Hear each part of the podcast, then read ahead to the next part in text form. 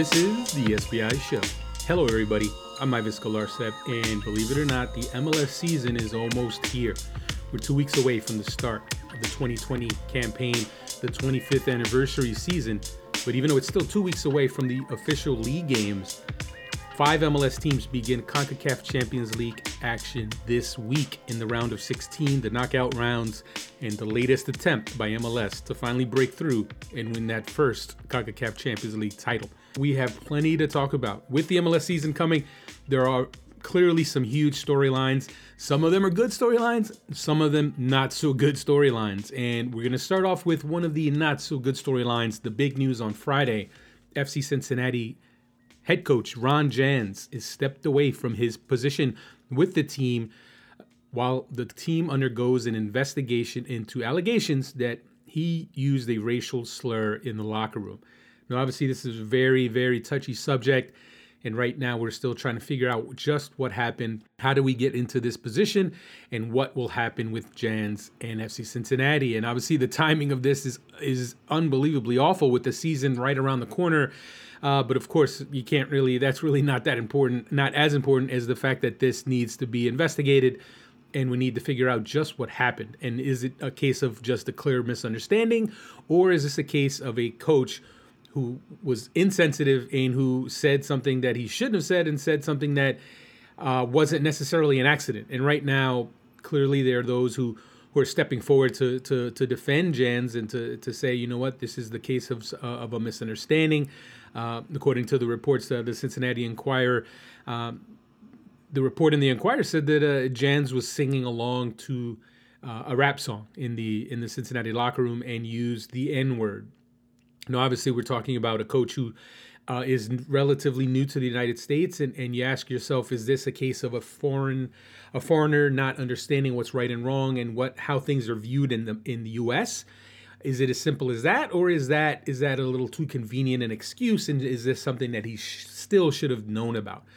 So that that's obviously the big issue. And then, of course, the question is, when it comes down to it, if somebody was uncomfortable with what happened, if somebody, if somebody, whether whether they were a minority, whether they whether they were someone who was black or someone who just didn't appreciate or who felt uncomfortable hearing Jans say what he's alleged to have said, uh, if, if someone was made to feel uncomfortable, then that's something that you have to clearly look into. And, and obviously, in the locker room setting, you know, a lot of things that can happen in a locker room that, that wouldn't necessarily happen in, in, in normal public settings. But still, when it comes down to it, if somebody or some people were made to feel uncomfortable, then that's that's clearly something that the team has to look into and investigate. And obviously, right now, Ron Jans is, uh, you know, his his his futures in, in question a little bit, right? Because you have to ask yourself, how is Cincinnati going to handle this? And there, as of right now, there's an independent investigation taking place to see if this is just a case of a misunderstanding.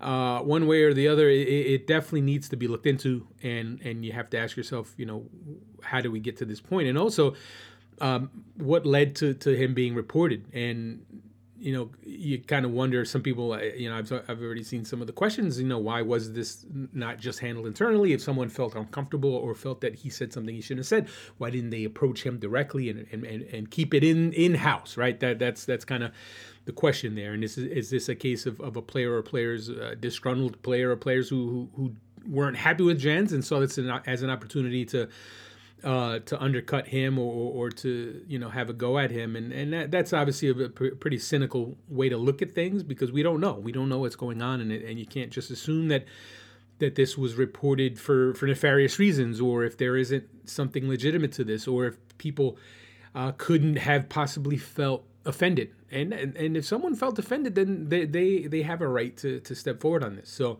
we'll see what happens with that, and uh, we'll see how Cincinnati handles it, and we see we'll see how MLS handles it because.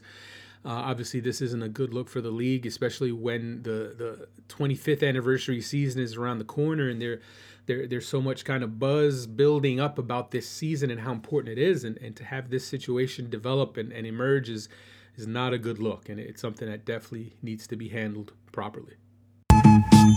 In much better MLS news, Nashville SC has cleared up what had become a messy stadium project situation, reaching a new agreement with the city of Nashville on its future home, a stadium that has yet to start construction because of uh, some some issues. The basically the new government, the new mayor wasn't happy with the deal that, that had been agreed to and, and, and really put the brakes on the project and some negotiations took place. There was some some grandstanding and there were there was even some threats of, of potentially pulling the the MLS expansion team from Nashville if things didn't get worked out. Long story short Nashville SC's owner John Ingram has stepped up and put more money into the project to make the Nashville city government happy with the overall project and now we will see construction of this stadium and hopefully there are no more hiccups. There are no more things that stand in the way. Do I honestly think MLS was really going to pull out of Nashville if this didn't get resolved? I, I never bought that. I never actually believed it, but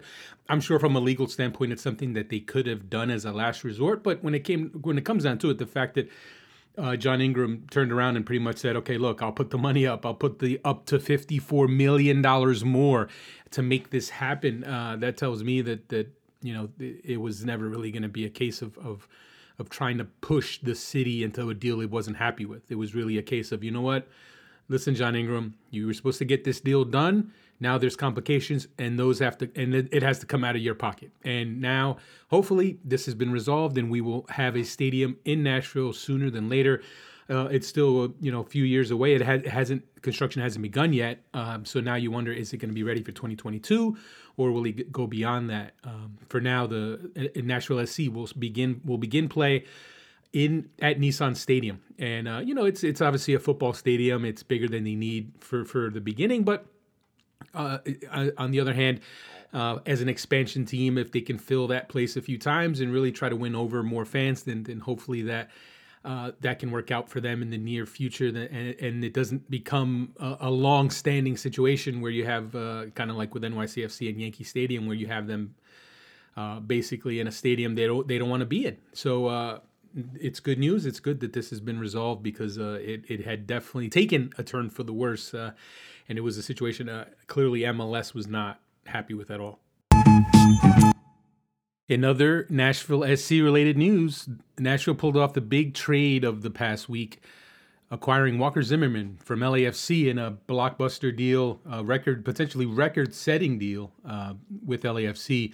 Uh, they sent six hundred thousand in general allocation money, three hundred and fifty thousand in twenty twenty one general allocation money, and then a bunch of other stuff. I'm not gonna I'm not gonna break down all all the little details, but they paid quite a bit. They paid a ton, which is you know what you'd expect for a, a best eleven caliber uh, center back in Walker Zimmerman, and it was definitely. I'm sure it surprised some people uh, at the time when the trade went down because you're thinking LAFC. Why would LAFC trade away its best eleven center back, uh, the really the the captain of its defense, uh, especially after the year that they had? Why would you mess with success? And it really boils down to the fact that LAFC believes that Tristan Blackman is ready to step in, and he is a talent. He is that kind of talent that you can put into your into the heart of your defense, and now you can move on. You can trade Zimmerman and and score a huge package of of of allocation money that you can put toward other positions. And when it came down to it, there was obviously the expectation that Blackman would slide in at right back and uh, in the starting lineup. But really, when you look at where he projects positionally, while he can play right back, um, his future is as a center back, and that's really where he can thrive and be an elite level defender. And I think LAFC got a really good glimpse of that last season uh, when Walker Zimmerman went, went down injured, uh, and they had to put Blackman into the starting lineup as a center back, and he really he really thrived in that role. And it's not a case of oh do, do, they think blackman's better than zimmerman now? It's not really that at all but it's a case of if they feel like he has the ability to be just as good if not better with development and he's ready to start now why not put him in now instead of maybe holding back his development or putting him in a position that's really not where he should be long term? So i totally understand the deal from lafc's perspective and and LAFC really has impressed me with the way they've built their team and with the decisions they make because they do not hesitate. They they do not hesitate. If they feel that they need to move somebody or if they feel somebody is ready uh, to step into a certain role, they'll make the moves they need to make. They'll they'll sell the player, they'll trade the player they need to trade, and they'll give the opportunity to the player that they believe in. And, and there, there's just not any hesitation, and, and, and there's a reason why they've been able to put together uh, this unbelievable squad that they have. And, and the scary part is um, they're not done. The LAFC is going to make more moves, and and they now with this allocation money, uh, you know they're going to go get a right back. They're going to go on the international market. And I know some people thought, oh well, they trade Zimmerman, maybe they have a center back in mind. But no, I tell you what, folks, I really believe Blackman is the center back that LAFC has in mind. As far as Nashville goes, your first year team, uh, if you if you see Walker Zimmerman as someone who can really anchor your defense and, and, and building a stable defense is so huge when it comes to having a successful first season. And obviously, you want to have good attackers as well, but uh, I really feel that. I mean, we've seen it that it, it, it's so key to that early success to have a stable back line and, and bringing in a Zimmerman is huge. And and from that standpoint, if you're Nashville, you're, you're feeling pretty good. You have Nat, you have Zimmerman in the middle there. You have uh, Dax McCarty in in the in the defensive midfield role, and right there, that's a pretty damn impressive spine. Uh, to start building around, and obviously you have questions about Nashville's attack and is it going to be good enough? Uh, but that that that remains to be seen. But you totally understand why they wanted to go after Zimmerman. And look, let's face it, Zimmerman's one of the best defenders in MLS. So it makes all the sense in the world why they would want him. Now, LAFC, I totally get why LAFC did it. And if you ask me who I think made out better, obviously the two teams are in different positions in terms of where they are in their needs and where they are in their development. Nashville needed a Zimmerman, and LAFC had the luxury of being able to trade a Zimmerman because they have a Tristan Blackman, who for me could end up being even better than Zimmerman. I mean, I think I really believe that Blackman could be that kind of Aaron Long type of defender who develops maybe playing other positions, you know, originally playing other positions. When Blackman came out of college, he was a fullback. Um, but once, you know, Bob Bradley got his hands on him and was able to develop and coach coach him, he saw the possibilities and he saw a player who could be an elite center back. And that's really what they're banking on. And if by if a year from now we're talking about Tristan Blackman as an all-star center back, as a U.S. national team call-up, you'll understand why LAFC made the move that they did. Another MLS expansion team news: Inter Miami CF has uh, is closing in on the signing of Rodolfo Pizarro, who has arrived in Miami. Has begun uh, training with the team but the the deal is not official just yet. It sounds like they're putting the finishing touches on it. Uh, but he he did he was spotted at the training facility. He's in town. He uh, he got the, the, the warm welcome at the airport. Uh, and uh, now it's just a, a case of uh, you know crossing the T's and dotting the I's. But Pizarro will be an Inter Miami player, and he should be ready to go for the season opener. And uh, that's obviously a huge pickup for Inter Miami. It's been an interesting offseason for them with so many expectations about star players and, and would Inter Miami bring in the big marquee names and uh, obviously there's that question would it would they sign these the big names the Edinson Cavani types or would they go after uh, m- maybe younger South American options who who might not have the same uh, the same name cachet and uh, maybe more along the lines of the Atlanta United approach and um, there's been some questions about that. Uh, which way should you go? And you know, obviously, there's some people who believe that you know, Inter Miami with it being David Beckham's team and being in a, in a city like Miami that you need the big names. Uh, I'll tell you what, folks, uh, Rodolfo Pizarro is kind of is a little bit of both. Obviously, he's not the the marquee international name that that you you know like a Cavani, but he is one of the best players in Concacaf. He, he's a he's a proven winner. He's won multiple titles uh, in Mexico and obviously with the CONCACAF Champions League. So he he is the proven quantity and and he also has the star power, uh, particularly when, when you think about the Mexican community. And obviously in Miami, uh, the Mexican community isn't as as big as it is in, in other parts of the U.S., but still. Uh, I think he he help will should help from marketing standpoint, but more importantly on the field he is a special player and he will be one he will step right into MLS and be one of the absolute best midfielders in the league. And you can argue he'll be right it'll he'll be right up there with uh, Carlos Vela in that on that short list of, of one of the top, very top players in the league. So uh, if you're a Miami fan you should be very excited to see him joining Inter Miami now the question is who will be the next designated player? Uh, they have one designated player slot to fill, and Diego Alonso uh, has come out and said that he expects or he believes that uh, uh Inter Miami could have all three DP slots filled before the start of the season. And, and one thing we know for sure that the other DP slot will not be filled by Roger Martinez. Uh, Paul McDonough came out and uh, basically put put put a, put that one to bed. Uh, the Club Club America forward had been linked to, to Miami for a long time, and it didn't work out uh, for whatever reason. Uh, and now they have that designated player slot, and the question will be are they going to fill it before the season starts? Obviously, the MLS transfer window is uh, open now and it runs through May, so it's not as if there's a deadline looming. But yeah, you know, if you're Miami, are you trying to push for a deal to get done so you have them ready to start the season, or do you take your time and make sure you get the right player? And from that standpoint, I think you know what, if they have to wait a bit longer for somebody, uh, if they have to wait into April or May, or even in, even if they have to wait into the summer window if you, if you have to wait for the right player, you wait for the right player. And actually, I think when you look at uh, Inter Miami's roster, I, I, really like the squad they've put together. Uh, they, I think they're already with what they've added, and especially now with adding Pizarro, they are a competitive team. They're a team with and without having yet filled that third DP slot, I think they are a team that can compete for a playoff spot. And obviously, Diego Alonso has a big job in in trying to form this group so quickly. Obviously, they they've been you know he he's a bit of a late arrival in the process. And so he's got a lot of catching up to do, and he has a lot of pieces to, to, to meld together. So we know that process is, is not always easy. So could it take some time for for Miami to, to kind of find a rhythm and, and really start to play start to play to its potential? Of course, it's going to take some time, but I like the talent that they've assembled, and obviously with Pizarro, that's a huge piece uh, to the middle of that attack. And and you know what? I think they're going to be a fun team to watch. Elsewhere in MLS, the uh, New York Red Bulls are uh, obviously undergoing a uh, a bit of a rebuilding process. Not a bit, but a serious rebuilding process. Uh, as Luis Robles and Bradley Wright Phillips have moved on to new teams, and Kemar Lawrence and Michael Murillo have, have both gone to Anderlecht. So now you have a team in transition, and in, now instead of people looking at the Red Bulls as a potential MLS Cup contender, the question heading into 2020 is is this is there is the Red Bull team even a playoff team? And uh, that's going to lead to some interesting discussions. And and already Chris Armas, the head coach, is starting to face some of that scrutiny. And uh, he he spoke to the media recently and uh, made some interesting comments when, when asked about the the goals for the Red Bulls in 2020. And and obviously in recent years, the talk has always been about winning that elusive MLS Cup.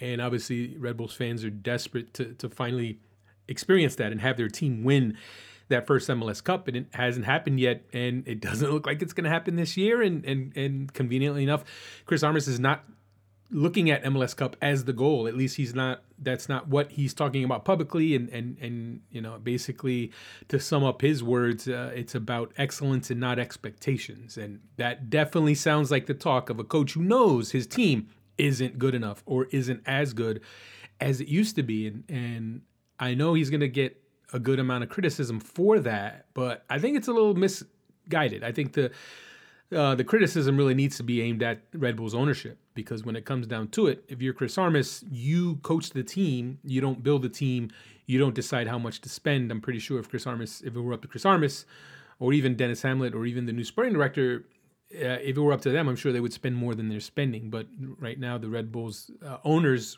are not spending as much as other teams in MLS. And as a result, you have a team that's not that's going to struggle to keep up with with the uh, the the teams that are that are really kind of jumping ahead of the pack in terms of really bolstering their squads. When you look at LAFC's, Atlanta's, Toronto, Seattle, I mean these are teams that are really making uh, power moves with their squads, and, and the Red Bulls have fallen behind, and, and it's tough to see them catch up. And when it comes down to it, if you're Chris Armas, would you there's no way to win when it comes to what you say because if you're Chris Armas and you say, "Hey, we are going for the MLS Cup. We we believe we can win it," um, you're really setting your team up for for for failure because this team is not good enough. And even if you know that this team is not good enough, you can't come out and say that, right? Chris Armas is not going to come out and say, "Hey."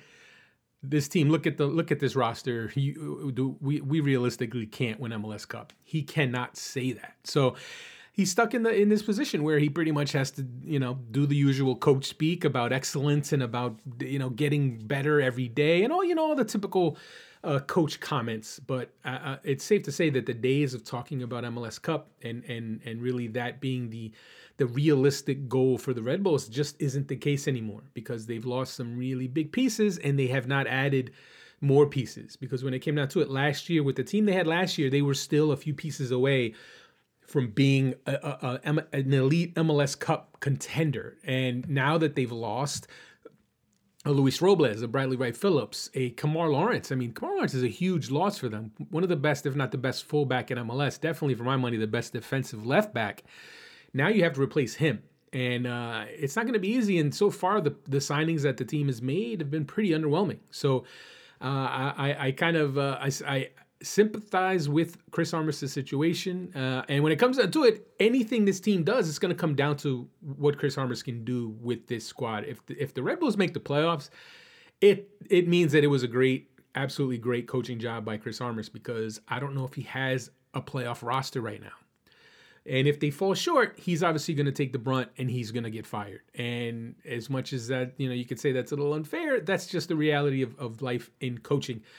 Uh, so I'm not going to kill him too much for not talking MLS Cup because he's he's really in a no-win situation. And as much as I, I think Red Bulls fans know this, I think Red Bulls fans have to be realistic when they look at this roster now.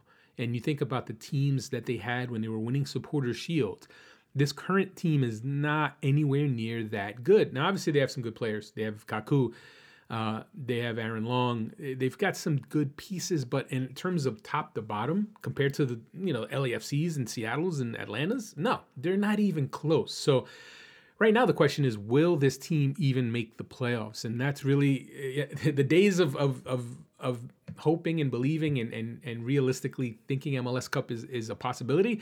Those days are on hold for now right now the, the, the, question is can this team make the playoffs? And if they make the playoffs i think that's actually going to be a big accomplishment considering the roster they have right now. And next up is the interview portion of the show. The first of two interviews that we'll have as part of this episode. And up next, we have Jack Harrison, the former New York City FC winger, currently at Leeds United. Uh, he he's uh, playing for Marcelo Bielsa, the uh, the crazy and genius manager for Leeds. And right now, Leeds is currently in second place in the league championship, uh, in position for promotion uh, from the league championship to the Premier League. And uh, I actually interviewed Jack Harrison a few weeks back when uh, when actually they were in first place and, and looking like a promotion was in the bag. And right now, things have obviously changed, and they're they're in a tight race now. Uh, to hold on to one of the automatic promotion spots. So uh, uh it's still up for grabs a bit, but uh, I was able to catch up with Jack and and and really kind of pick his brain on life o- over in England and, and some of the unique experiences that he's had. Because let's face it, there aren't many uh, players who who have who started their professionals careers in MLS and also had a chance to work under the likes of Pep Guardiola and Marcelo Bielsa. So um, he he definitely offers a unique perspective on things, and, and it's great just to catch up with him. We're talking about a player who you know played in college. He played at Wake Forest for a year, and then he was the number one pick in the MLS draft by NYCFC and, and had a really great run at NYCFC before being sold to Manchester City. Now he's on loan at Leeds, uh, trying to help Leeds gain promotion, and uh, he's doing really well right now. And he's uh, he's definitely a great testament. Uh, he's a great uh, an example of what uh, sort of talent you're seeing come out of MLS now, and and he's someone who's not afraid to to, to give MLS credit for that for helping his development as a player. And now joining us from England is the Leeds midfielder and former number one MLS draft pick, Jack Harrison. Jack, how you doing today? I'm good, thank you. How are you? I'm good. I'm good. Thanks. Uh, thanks for joining us. So I'm sure uh, people are people over here on this side of the pond are, are anxious to, to hear from you and see how, how, you've been doing. Obviously, anyone who's, who's been following along has seen that you, have had a you're having a great season at Leeds, uh, really breaking through there. Um, just tell me what, what, what's it been like this year, and what, what's kind of been different for you this year as you've kind of really kind of hit the hit the ground running. Um, yeah, I, th- I, mean, obviously, I really miss it over there in the in the US, and it's so nice to have you know such a a, strong following from from there. Even now, you know, being so far away, so I always appreciate um, all the fans and stuff in in the US. Um, but yeah, I think I was I was in New York last summer. Um, I was training a lot with uh, Andrew Fitzgerald and Oscar Vigela in New York, and working on some some things that I can improve on. And um, so yeah, I spent about maybe about a month there, just trying to get ready for the season, and I think it helps helped me out a lot. Um, just physically being um, being the fittest I can be and making sure I was ready ready for preseason and ready for the season, especially you know playing under uh, Marcelo Bielsa. He demands so much from his players, which is you know always always a good thing, and he always makes sure that we're in in the best shape possible. So I had to make sure that I was ready for that, and then also working on the skill side and um, w- working on ways that I can improve myself uh, with Oscar.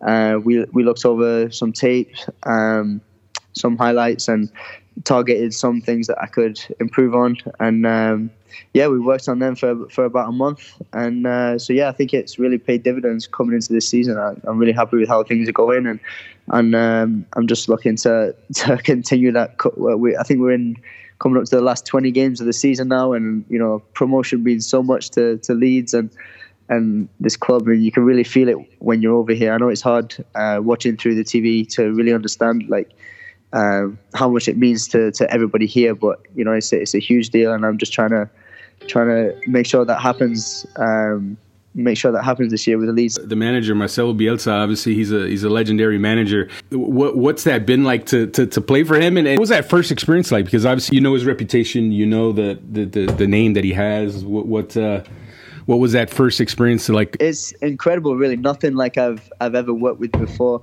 I think um, you know I it, when I first arrived here, I um, like I, I don't think I met him until like three days into training or something like that. Um, so I, I was you know taken a bit off guard by that, but is the the training itself is you know it's really unique. You you can learn so much if you really you know pay attention to all the details that he's trying to trying to pull out of the game and try to try to help you and, and give you a different perspective on on football. And uh, to be working with him is, you know, it's a pleasure. I'm really grateful for, the last year and a half so far.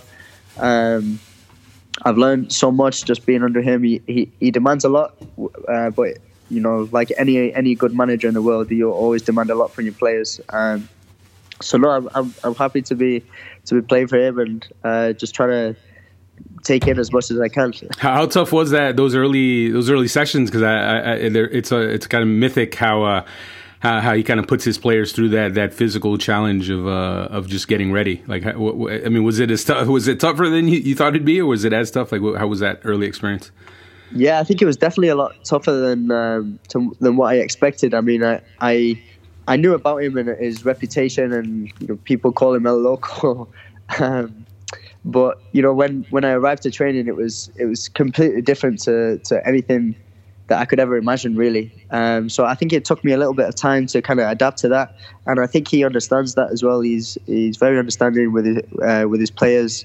You know, he he knows uh, that his training is unique and it, it can t- take some time to adjust as well. So he he always has the uh, the patience with players and um, re- really kind of encourage them to to get the most out of what he wants, you know. And so it, it took a little bit of time, and I think you know it it was a, a, little bit noticeable in my first year. But I think after I understood, uh, started to understand what you know he really wants, and you know, kind of working working together. And over time, you you always feel more comfortable, and you find out things that you know that, that he likes and what he doesn't like you to do. And I I'm just trying to put all of that into into my game, and I think you know working with him and throughout the throughout the season, I started to to improve towards the end of the last season and coming into this season already again learning so much as well. And on top of the season before it only helps you know so. How's the communication like with him? I mean obviously he I, my understanding like so, i don't know how your spanish is but how, how does that how does that how does that work? Well my spanish has improved the last two years i can tell you that for sure. But Uh, no, he's he's uh, it, it, can be tough, you know, with the the language barrier. I think we we always have translators around to to translate what he's saying, and um, but you know he has uh, he has a lot of meetings not only with the team but but individually as well. I think uh, before before every game we always have an individual meeting about 15 minutes uh, with him, just looking over over the previous game that you played, just all of your highlights and he his um, is he's kind of telling you what he wants, what he doesn't want, what was good, what wasn't good, what you can improve on, and um, I think it's really good, especially for for young players learning the game. You know, like myself, I'm always trying to to see where I can improve, and you know, having that sit down with him. Um, you know, you can really, really learn a lot from these things. Yeah, the, the communication that way is good. You know, he always wants the, the best out of his players and he's always going to demand that as well. So uh, even though there is a language barrier, you know, it doesn't stop him from getting getting any messages across. It, it, now we, we talked about this uh, earlier um, all, all before we started recording about how it's been four years since you turned pro, and when you when you when you when you think it, time's flown by, it's been a it seems like it's super fast four years. But the, when you when you think about where you are now and, and how much you've learned in that time, I mean, do you look back on that that kind of rookie, fresh out of Wake Forest, Jack Harrison, and think, man, I had no I did I had no idea what was going on back then. Yeah, no, of course. I always, you know, I I think it's been an incredible journey looking from where I've come from, and um, you know, the last, like you said, the last four years has absolutely flown by. I didn't even realize that it had been four years since since uh, I was drafted, but which was an amazing experience. But you know, I, I always think back like, oh, I, I wish I'd have known what I know now, like playing with Andrea or David and Frank and all these guys. You know, I, I, I always look back and and say to myself, oh, I wish I knew. But it, it's that that's part of the journey. You know, it's a it's the, that experience that kind of helps you to grow, and you can learn from it and um, continue to to improve yourself as a player. Now, how much communication uh, do you have with uh, with the folks at Manchester City? Obviously, you're in a unique situation. You're on loan uh, you, are at Leeds, and obviously that you, you, get fully immersed in, in life at Leeds. But how much how much do you speak to the folks at, at, in Manchester, and, and how much do you get a sense that they're kind of keeping tabs on your on your progress? Yeah, I think it's an incredible system that they have set up there. You know, it, it can be really hard as a as a lone player in any team to go out and to to succeed by yourself. You know, without having communication at, at places. But I've been really lucky with Man City, they have um, a special like team of, of staff that, that work only with the loan players, and you know that consists of uh, like like a head a head loan staff that looks over everything. They have a psychologist, uh, like a, a, a trainer. They have yeah. um, like a video analyst, a coach to, to talk over your, your your games with, and you know they have everything there set up only for the loan players as well. So and then they report back to all the top guys at, at Man City and the first team and, and with Pep and stuff. So yeah, it's a, it's a really good system that they have to to continue supporting the loan players. You know, although they're, they're signed with the first team and everything, but they they you know they make them feel like they're still part of the club despite being far away. So it's it's a really good system. I'm, I'm in contact with them quite a lot every other week or so. Um, just just looking on on ways that I can improve and just kind of checking in and making sure everything's all right and stuff. So it, it's um, yeah, I'm really grateful to have that behind me. I know not not every club has that, so uh, right. I've been lucky really. How, how, much uh, in your time since since you made the move to uh, to England? Uh, how much have how much time have you spent actually training? Have you had a chance to train with City, work with with Pep? Uh, how many how many times have you have you had, had that opportunity? Uh, well, the only time I was able to do that was after my loan spell at uh, Middlesbrough. Um, I was actually in New York again for the uh, after right after the season in right. 2018, and then I went straight to preseason uh, with the first team, and that was my first experience working with Pep, which was unbelievable. Just a, spending a few weeks there on preseason, playing against you know Liverpool, Dortmund, and right. Bayern Munich, you know, in all around the US actually. Um, it was it was an incredible experience. Short, but you know, I learned so much playing with again top players um, uh, in the first team, and working with Pep was was unbelievable as well. I think the the first day, you know, he, he, he walked out onto the pitch and introduced himself to to all the players. It was it was a good time really because um, a lot of the the main players of the first team were away with the World Cup or, or they were taking time off. So it was a it was a good opportunity for, for the young players to to show him what, what they've got really. So um, you know, the first day he, he came out and introduced himself to all the players, and he knew everything about all of his players. And he, he asked me about you know playing with David and being in New York, and um, yeah, so that that really took me by surprise that you know he'd actually taken time out to, to learn about the players that he was he was coaching with. Even though you know we were all young and only right. only some of us were going to be with him for a short amount of time on preseason. You know, it was it was really special moment for him to to to know something about you know all of his players and he didn't have to do that like i said it was only a couple of weeks working with him but I, right. I learned so much and you can really understand why you know he's one of the best if not the best manager in the world the the way he c- conducts his training sessions, his his coaching staff, the players, everything about him is you know it just indicates a you know an amazing manager. Now he now obviously it, when you're on when you're on the books for one team and you're on loan for another team, you know some sometimes it, it can be easy to get to to maybe lose focus and, and worry too much about can I impress the, the, the you know my, my the, the, team that, that I'm signed for.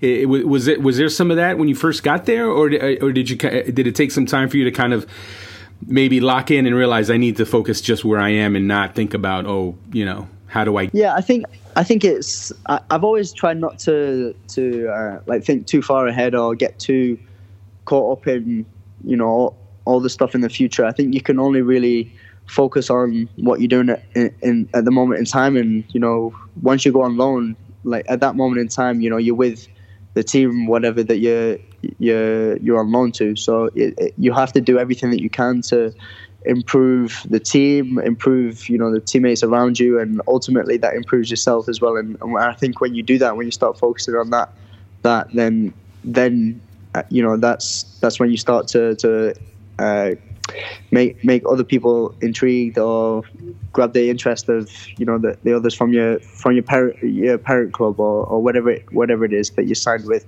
But I think it's important not to get too caught up in that because there's there's so much that that could happen and you know there's with me I, I know I've uh, since I've been with Leeds I've always just been trying to uh, focus on doing what I can and trying to improve myself in places. And you know, if you get the interest from from other people, then then that's great. But if not, then you just got to continue working on on what you can and controlling what you can as well. And um, that's been the biggest part for me, I think. It's been an interesting year. Uh, from, from my understanding, as far as as far as your time at Leeds, uh, in terms of positionally, like like you've been used uh, maybe in, in, in, some in some different positions. how's that been like for you? And uh, has it has been a has it been a smooth transition learning these new these new kind of roles, and, and what's that been like?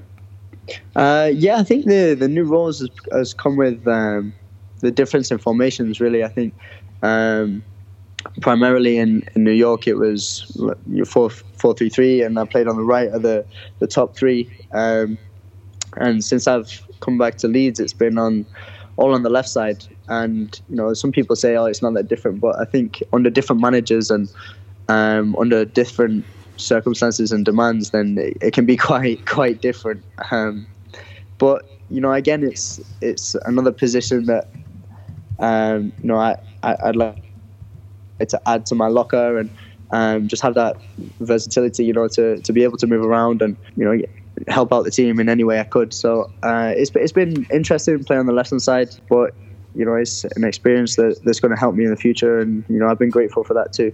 Just to wrap up here, definitely appreciate the time, Jack. Uh, we, have covered we've covered quite a quite a bit here. It, it, just in terms overall of MLS, um, you know, in the United States, I'm sure you're aware there you have fo- you have folks who follow MLS, and then you have you have a lot of soccer fans who who who follow European soccer, but maybe don't follow MLS. Maybe kind of look down on MLS. As someone who who played in MLS, developed in MLS, and moved on to now to Europe, how, how did MLS pre- prepare you? And and and it, do you feel like it? Is it a bit of an underrated league? I mean, does it get the credit it deserves? Because I feel like there are players who, who've, who've been able to, to, to, to use it as a springboard.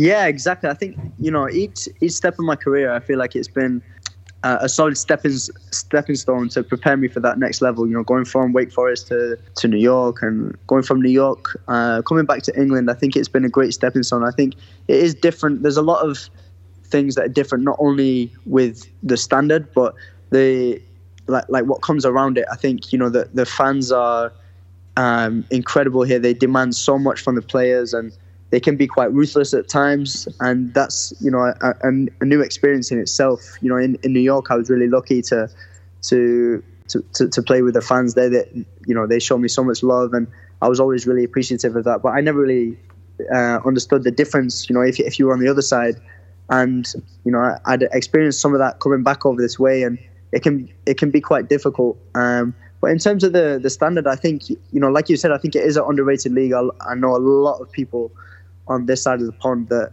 uh, look down on the MLS and kind of call it re- retirement league and all that stuff. But you know, I think it's an incredible league. I think it's growing so fast. There's, it's a brilliant opportunity for for young players to showcase themselves and really make that jump uh, across to Europe. You know, there's been a bunch of a bunch of players now that have have done that, and you know, it, it can be and not only done that but been successful as well. Like you know, you know, you look at Almiron as well and Alphonso Davies as well. They've all come over and they're succeeding. They're able to hold their own at you know some of the top teams in England or or Germany or wherever it may be. You know, I think it's it, it's an incredible opportunity for, for players to do that. And you know, I think when when people talk about it being a bad league or saying how you know saying all this stuff about it, I think it it really disappoints me because they, they don't they don't understand you know what this league could be or where it's going and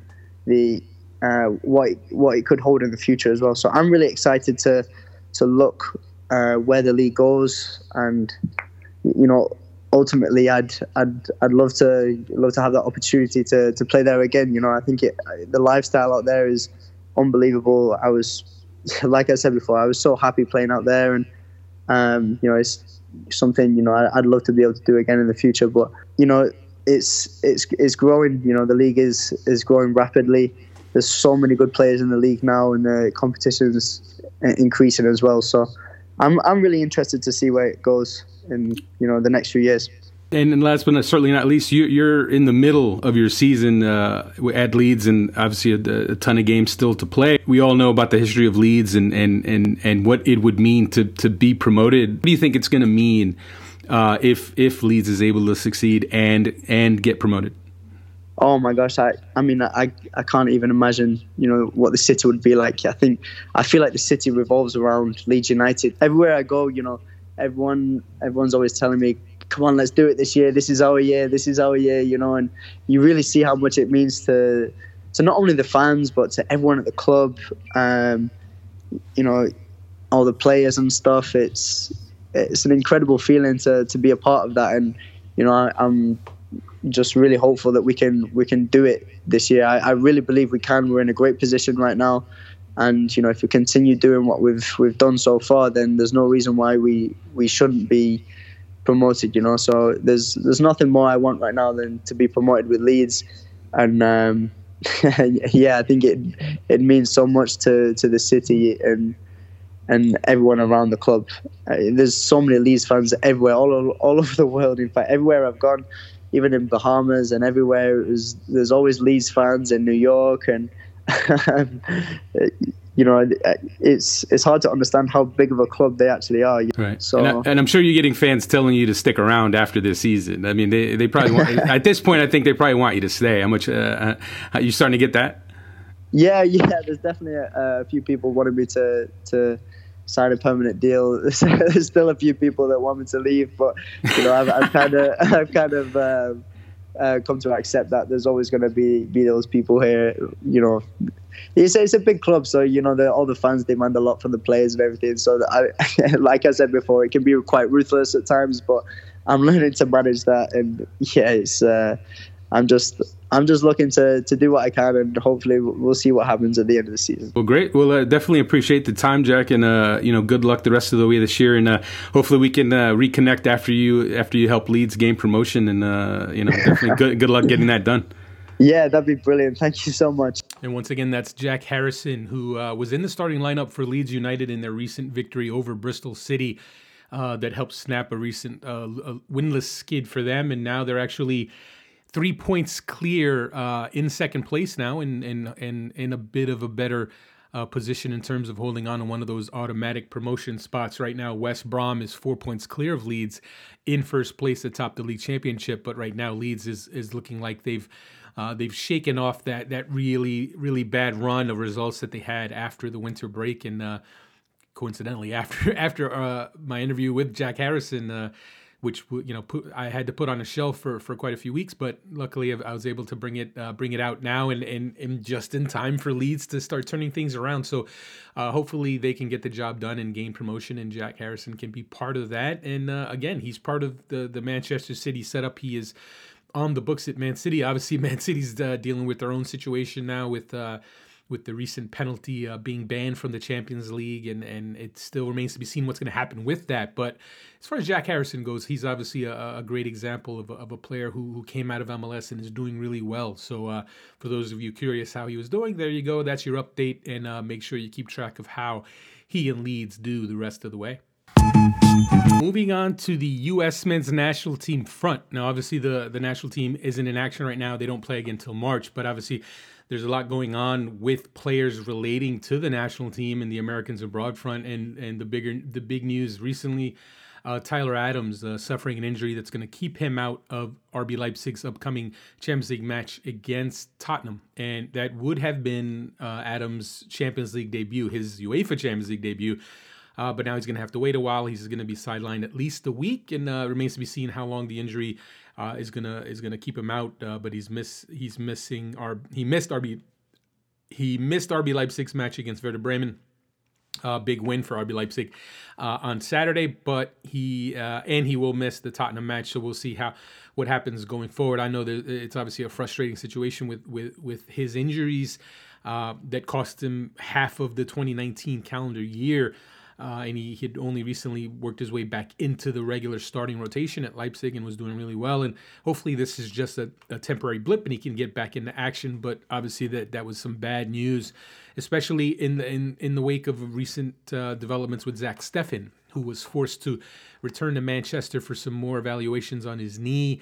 Uh, he's had persistent issues with his knee. Uh, it, it, was originally uh, tendonitis, but right now they're looking to see what is going on and why his knee's not getting better. And, and if you're a U.S. fan, you have to be concerned about that, obviously, because he is the U.S. number one. And uh, right now it's a little touch and go, and it's you know it's hard to to it's hard to project him being part of the March friendlies as of right now. Of course, he could return get back into the lineup for Fortuna Dusseldorf. But for right now, you have to think, well, it's looking like maybe uh, Greg Berhalter is going to have to turn to other options for those friendlies, like a Sean Johnson, uh, Brad Guzan, Bill Hamid, uh, one of one of those players to step into the starting lineup. Sean Johnson's probably the front runner right now. Uh, but some good news on the Americans abroad injury front slash U.S. national team. Tim Weah is back for Lille. Uh, he had resumed training in January, but he had yet to get on the field. He is in the 11. Uh, sorry, not the 11. He is in the. Uh, he he will be in uniform for Lille's upcoming match against Marseille on Sunday. Uh, and that's obviously a huge development uh, for a player who's been out of action for six months, uh, coming off of the Under 20 World Cup that he had, the big transfer from PSG to Lille. Uh, and then he was in the starting lineup for their season opener, but then obviously he had the serious uh, hamstring injury, and that's kept him out for this long. Hopefully, he can get back on the field, and if he can get on the field, you have to think He's a possibility for the March friendlies for the U.S. national team.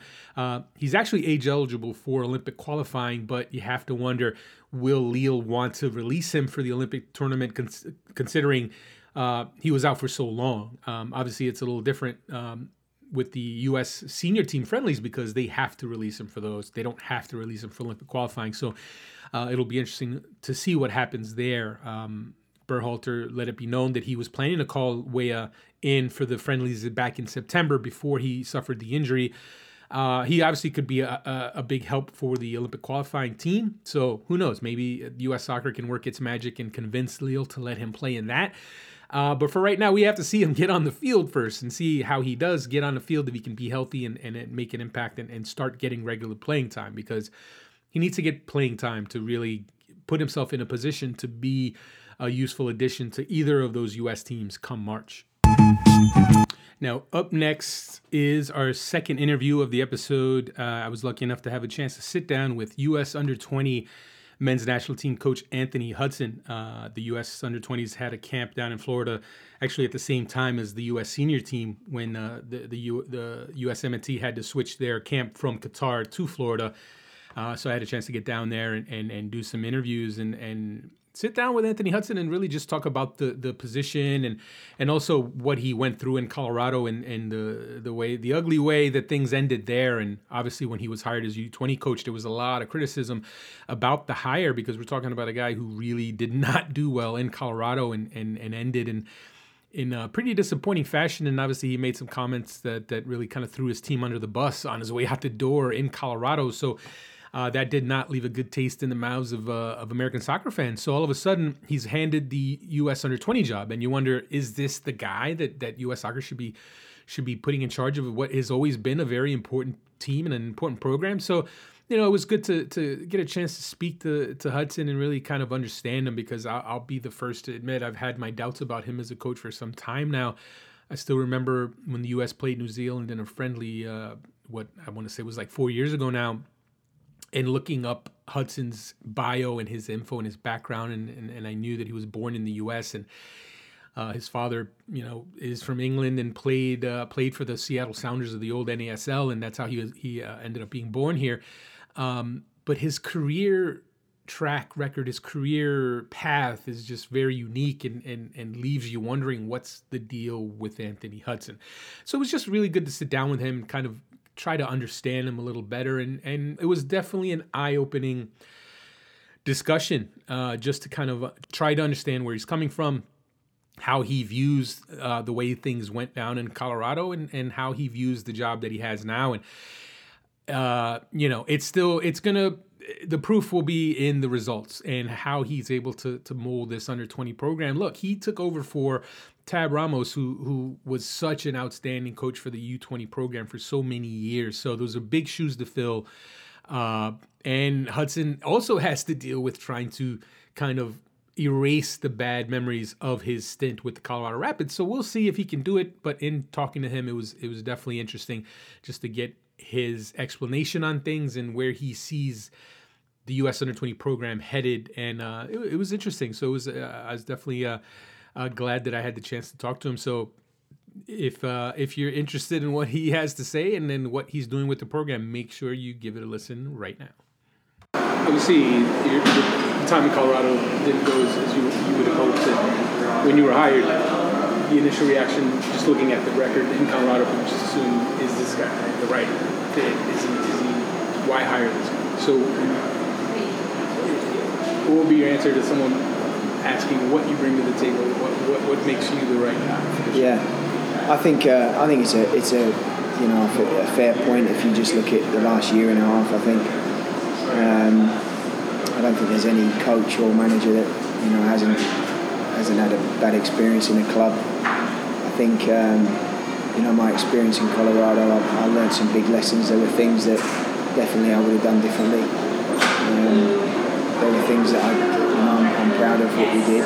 Um, and, I, and I certainly come away much better for it, better coach, uh, better person, stronger person, even more determined.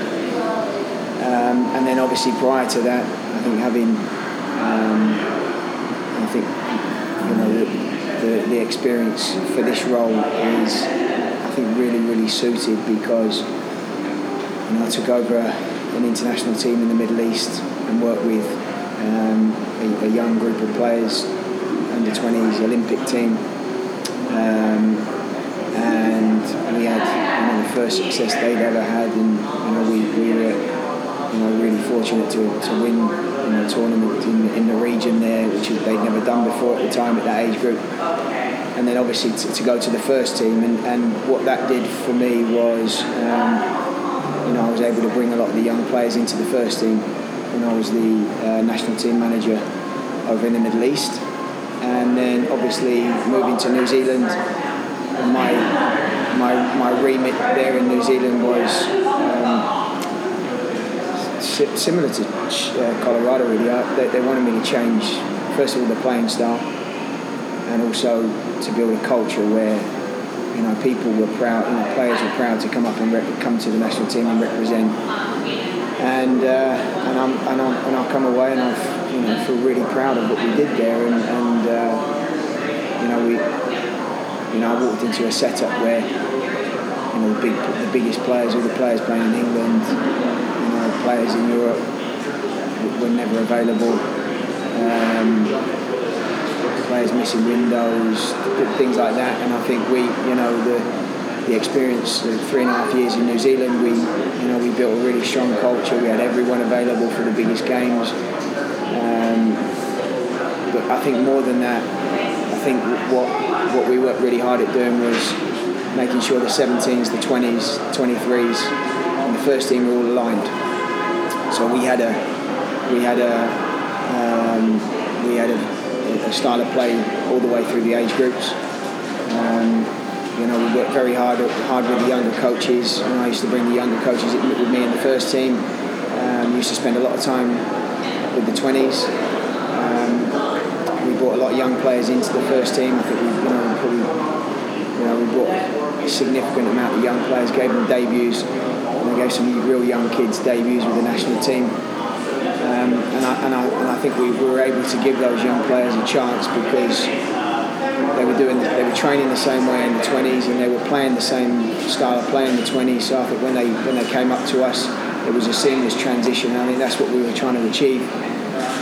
So I think um, so look up you know having coached in different continents and with different languages and using interpreters and all that I, I feel uh, in a place now where I feel in a really really um, good place in terms of experience in terms of uh, knowing exactly you know who I am as a coach, how I want to coach, what's important to me as a coach, and I think more importantly, I, I really believe in what US soccer's doing. I really believe in uh, you know the first team, where the first team's headed. I really believe uh, you know that there's some fantastic young players coming through in the country.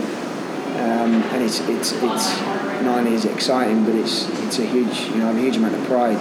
Um, to, to, to have the opportunity to, to help develop these younger players and, and try and push as many to the first team. Yeah, one of the kind of bonuses now of the fact that the, the, that the senior team had to change their camp was, you know, they're right here with you guys now, and, and uh, my understanding is you've had a, a, chance to spend time with Greg, and you guys had some, you know, had some dinners and talk philosophies, and, and, and when you talk about that whole aligning of the teams how, have those conversations gone and, and, what is your sense about how, how that, that's going to go and how that's going to fit? Um, I can only see I can only see it being a positive um, uh, process because I think first of all we're, we're very we're aligned in terms of how we work, how we think, um, how we want to play. I probably wouldn't be if, if we weren't. Even even before I came to the national team, you know, there were certain coaches in in MLS that I had a huge amount of respect for and um, admired from a distance, and really wanted to know more about how they how they taught their you know style of play, how they coached their players, and, and Greg was one of those. Um, Peter Vermes is another person who I've just a huge amount of respect for, and was really curious about about these guys. And, and when I started to learn about how Greg works and uh, just watching his teams play was something that you know was very inspiring and um, you know something that I you know I want to embrace. I want to learn from and also add my own my own uh, my own stamp on it. But, but but in terms of having core principles about how we want to do things, how we want to work on and off the pitch, you know, we're, all it's about it's, it really is about alignment. And, and to answer, answer your question, this week's been good because we've we've been able to, know, I've been able to, to jump into a few meetings with those guys and, um, you know, talk about players, talk about processes, talk about training, and you know, I think it's it's been good. It's been really good. It, it, it probably wasn't a coincidence watching you guys yesterday. Similar system, and, and Greg was there watching, and then someone like Cameron Harper played really well against Mexico. The next day, he's in there with the, with the senior team today. Um, is it fair to say that that's what we're going to see? That, that kind of aligning of, of systems and is already that kind of process underway? I, I think, yeah, I mean, I'm, I'm, I'm, glad you were able to, to notice you know, sort of similarities. I think that's that's the that's the idea. We, we you know, I think the the result from yesterday was that you know in the game Cameron did some things that obviously impressed the first team staff um, and not only impressed them but did things that were very much in line to what they want in that position. Uh, so, you know, I think that's that's the objective. I, if we were playing in a completely different way, um, you know, I, I, don't think it would have been as easy. I mean, you're going to spot talent, but it's not going to be as easy to go right. Well, he's doing exactly what we, we need from that position, and he suits want. You know, it's very easy to bring him in and um, and, and, and, and, also easier once the players are there to, to understand, you know, to, to have a base foundation of you know, not to go in cold and because you just don't have any time with the national team. You can't have two or three days to warm up and start to. You need to, from day one, you need to understand exactly what's going on and what's expected. Uh, and, I, and I think by doing, I think I know by doing it this way, it, help, it can only help the players.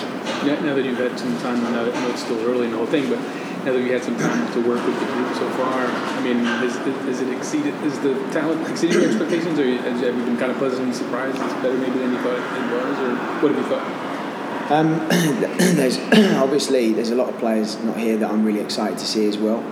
Um, so I'm excited to work with those guys and the guys that have been uh, this week. I've, I've, I've been really really pleased with. Uh, it's been uh, just as you said. It has been a pleasant. It has been a pleasant pleasant surprise, really. I think the, the best thing is the, the, the team, the, the, players have been really receptive. You've got a new coach coming in, um, somewhat new, yeah, new, new ideas, but um, it's not easy for young players. First of all, you're coming into the national team. Some of some of the, the guys, it's the first time in the national team, certainly at this level. So they're coming in. So there's there's nerve there's nervousness there. There's um, anxiousness, and then you have a new coach come in, and you have a new coach come in with new staff, with the new staff, and not with the new. So it's all new for the players. And what's been impressive is the, the players have really uh, applied themselves in a way that, and everything we've shown them, everything we've talked to them about, you know, where we have meetings in the evenings and we're talking about certain principles. Um, well, I think you see yesterday, they, you know, they really tried to put them into practice and so that's that's what the, the, progression from the beginning of the week to now. I've been really pleased with. I was really pleased with yesterday. I think, you know, credit to them because they've, you know, they've been alert and attentive in every meeting, every training session. They've they've got on really well as a group, and uh, sort of made my job. Uh, going through the process of not having things go well in a job is, is the best. Going through that when you went through that process, like how determined were you to kind of jump back on the horse and, get the light something? Yeah, I, I, think um, I think adversity is it's the it's the moments where you learn so much. Um, from from when I left Colorado, I think the, process went it turned it went from disappointment to anger to frustration to to like you know it's tough. Like it's real tough because you put so much into the job you care so much and then suddenly it stops. But then you come to a point where you, you need to reflect and you need to figure out what happened why did it go wrong why didn't it work what you did well what you didn't do well what you need to change. And then it's just it's just that it's this is sheer determination to go and put it right and be a success. Make sure you don't make the same mistakes again. You know, I, I think I, I'm, I'm, I, I'm, I feel like the, you know, the underdog in a way where it's, you know, when everyone, you know, people doubt you and question you, it's the biggest motivation in the world. And I think there's, there's nothing better than, uh, you know, going through adversity and, and, and, really, you know, getting your head down and, and wanting to prove people wrong. But but I also I'm in a position I'm in a position now where I'm extremely proud to be here, and I, my my motivation is to do all I can to make sure I help the national team and help develop and just play. The end goal for me is I, I want to really truly play a, you know a part in developing soccer in the country, and, and I believe I, I believe I can help. What, what you talked about kind of learning learning from mistakes that were made in that process where you, for some people looking at, at the way it ended, what stands out, sound bites, you know, I know there were things you said yeah. being critical of the team that you had and So that's kind of like the, the lasting impression that Yeah. you, you Yeah. weren't accountable. You didn't you didn't take accountability for your role Yeah, in it. I mean, when you look back on that, is that something that you look at and say, Yeah, I could have handled that differently? Yeah, look, I, I, I 100% made a mistake there, and, and I actually, the the way what what came out, I didn't mean it to come out that way, um, and it was a big lesson for me. And I think, I think anyone that know, anyone that truly knows me and has worked with me, players, staff, even in Colorado, because we had a we had a tough time and we were changing the team and it was a tough period. You know, probably up until that last couple of minutes, I defended the team.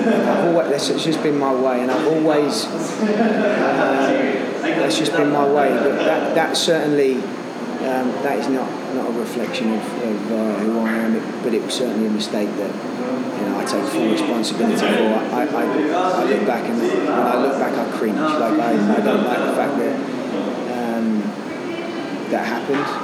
Um, I take full ownership, and uh, what a what a big wake up call that was uh, for me. But certainly, that's not who I am.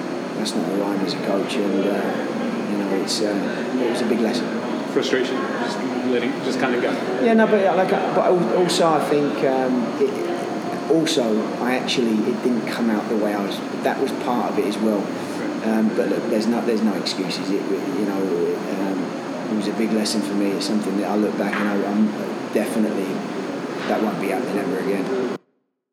And that's Anthony Hudson. Uh, apologies for the audio. Obviously, uh, that that interview took place in the lobby of a hotel in, in Sarasota, Florida. So it wasn't wasn't exactly the the most uh, audio controlled setting. Um, but uh, definitely wanted you to hear uh, what he had to say on it, and uh, it was, it was some interesting comments from him. And and it, time will tell. Obviously.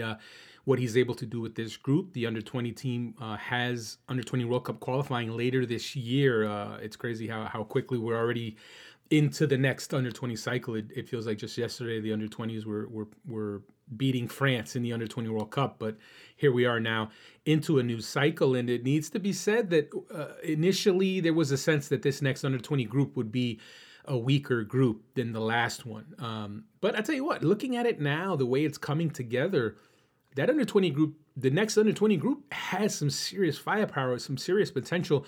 Uh, when you talk about a player like Ulianes, a player like Gio Reyna, uh, obviously you don't know his availability. You don't know how quickly he'll he'll adapt to the senior team if if he makes that transition to the senior team directly, uh, kind of following that Christian Pulisic route. Then maybe he won't play a part in the under 20 uh, World Cup cycle, under 20 qualifying cycle. But still, you have uh, other players such as David Ochoa, the Real Salt Lake goalkeeper, who's really, really good. Julian Araujo, the LA Galaxy fullback. So, uh, Indiana Vassilev, the Aston Villa winger, who uh, made his first team debut with Aston Villa, and he's only 18. So there's a lot of talent in that age group, in that under 20 age group. And that's not to that's not even talking about all the players who were in the recent camp, such as Cole Bassett, the Rapids midfielder, or Cameron Harper, the uh, the Celtic winger, who was one of the more impressive players in that camp in January, and someone to definitely uh, keep an keep an eye on uh, as a as an interesting prospect. So there's a lot of talent in that under 20 group, and it's going to be interesting to see what Hudson can do with that group and uh, if he can show uh, that he was a good hire, and, and if he can maybe prove the, the, the the skeptics wrong and prove the people wrong who have their doubts about him. And I, I'm not going to sit here and say, oh, because I had a conversation with him, that now I'm a believer. That now I think, oh yeah, no, Hudson's a good coach. No, I'm not there yet, folks. I'm definitely not in that camp that thinks, oh no, this this guy's figured it out now. This guy is the answer. But you know what? I think he had some sincere things to say. Uh, and I think you know what, from what I've seen through the years, and when it comes to coaching and, and it comes to to coaches going through their experiences in their careers, that you know experiences like what Hudson went through in Colorado can off, can can sometimes be the humbling experience that a coach needs to help them kind of see things differently, help them grow, help them understand the mistakes that they've been making, and and and help force them to get better as coaches. So from that standpoint, if the U20s end up getting a much better coach than the Colorado Rapids had when they had Hudson, then maybe just maybe this hire could actually turn out to be a good one. I believe that's it for this episode of the SBI show. We've covered all the topics that I was looking to cover. Actually, there's one more that I have to touch on, and it's one of our favorite subjects here Jurgen Klinsmann. Uh, for those of you who missed it, he has resigned as manager of Hertha Berlin after just 10 matches due to what he called a lack of support. He didn't feel like he was being supported enough in his position as interim manager, and he has quit after just 76 days on the job. And uh, while Hertha Berlin is not in the relegation zone right now, they aren't necessarily in that much better shape than they were when he took over.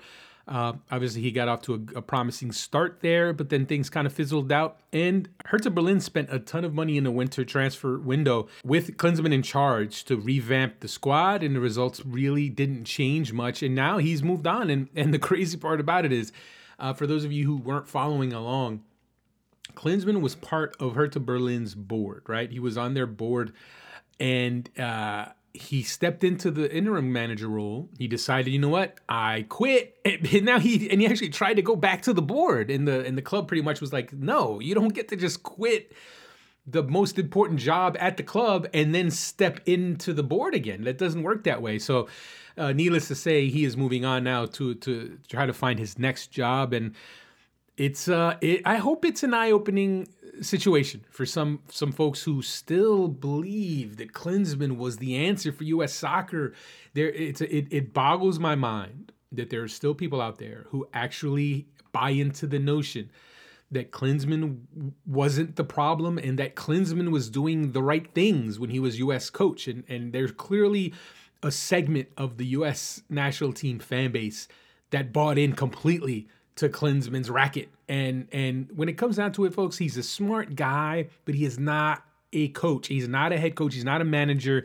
He's an idea guy. He is not the guy you want running your team. He is not a tactical genius. He was one of the he was an absolute legendary player, but not but not all legendary players can go on to be excellent managers or even good managers. And he has shown time and again that, you know what, he doesn't really have the chops as a manager. And it, it's just always been fascinating to me to see how people frame framed his time with US with the US national team and he definitely said some things that rubbed people the wrong way. He definitely said some things that that he was absolutely right about, but maybe people didn't want to hear. But none of those things changed the fact that as a coach, as someone who was molding the team on the field, he didn't do a good enough job. And um, it, it, was amazing to me that you know when he started at Berlin as the manager, and you know he got some good results early on. You started to see the Klinsmann apologists come out of the woodwork, and ah, see, this is what could have happened if he would have stayed as U.S. coach. Now, look, I get it. Bruce Arena didn't exactly do better once he replaced Klinsmann. I totally agree with that. Bruce Arena botched it too, but Bruce Arena botching the job, the cleanup job, does not change the fact that Klinsmann left a mess for him to try to clean up both coaches are, were at fault. It took more than one coach to set the table for the disaster of missing the 2018 World Cup. Bruce Arena had his part to play, but Jurgen Klinsmann absolutely had his part to play. And those weren't the only two men either. I mean, you can argue Sunil Gulati. If Sunil Gulati had followed through and fired Jurgen Klinsmann after the Gold Cup in 2015, maybe he would have had uh, he would have given another coach more of an opportunity to build something heading into 2018. But look, that's water under the bridge. Everyone's moved on now. The U.S. has Greg Berhalter in charge now.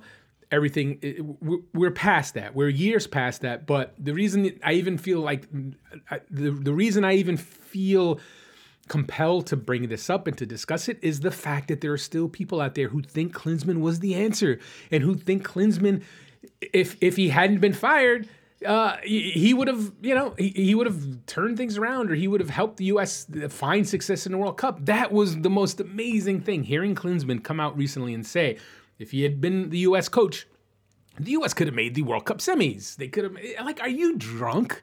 Like, are you crazy? Like, give me a break, Jurgen. No one's buying it. You know, well, not no one. There's still those that handful of fans who bought, bought, who drank the Klinsmann Kool Aid and believed the nonsense. But I, hopefully now this whole disaster, this fiasco at Hertha Berlin will open the eyes of some of those fans, some of those Klinsmann apologists who refuse to believe that he was a fraud as a coach. He was an absolute fraud as a coach. Now, hopefully, hopefully, he finds the position somewhere that that that taps into what he does bring to the table. He's an idea guy. He absolutely is an idea guy. He's a smart guy. But you don't want him running your team. You don't want him in charge of your team. You don't want him in charge of tactics. You don't want him in charge of putting the players on the field, halftime adjustments. He is not that guy. He's not a manager. He's not a head coach. We've seen it over and over. It's not, he's not that guy. So for anyone who still thinks that, I think it's time for you to to, to have a real, reality check here, folks, because Hertha Berlin helped provide some evidence, some more evidence onto the pile that already existed. That's all for now. Thank you for listening in. And uh, once again, apologies for the Saturday afternoon episode.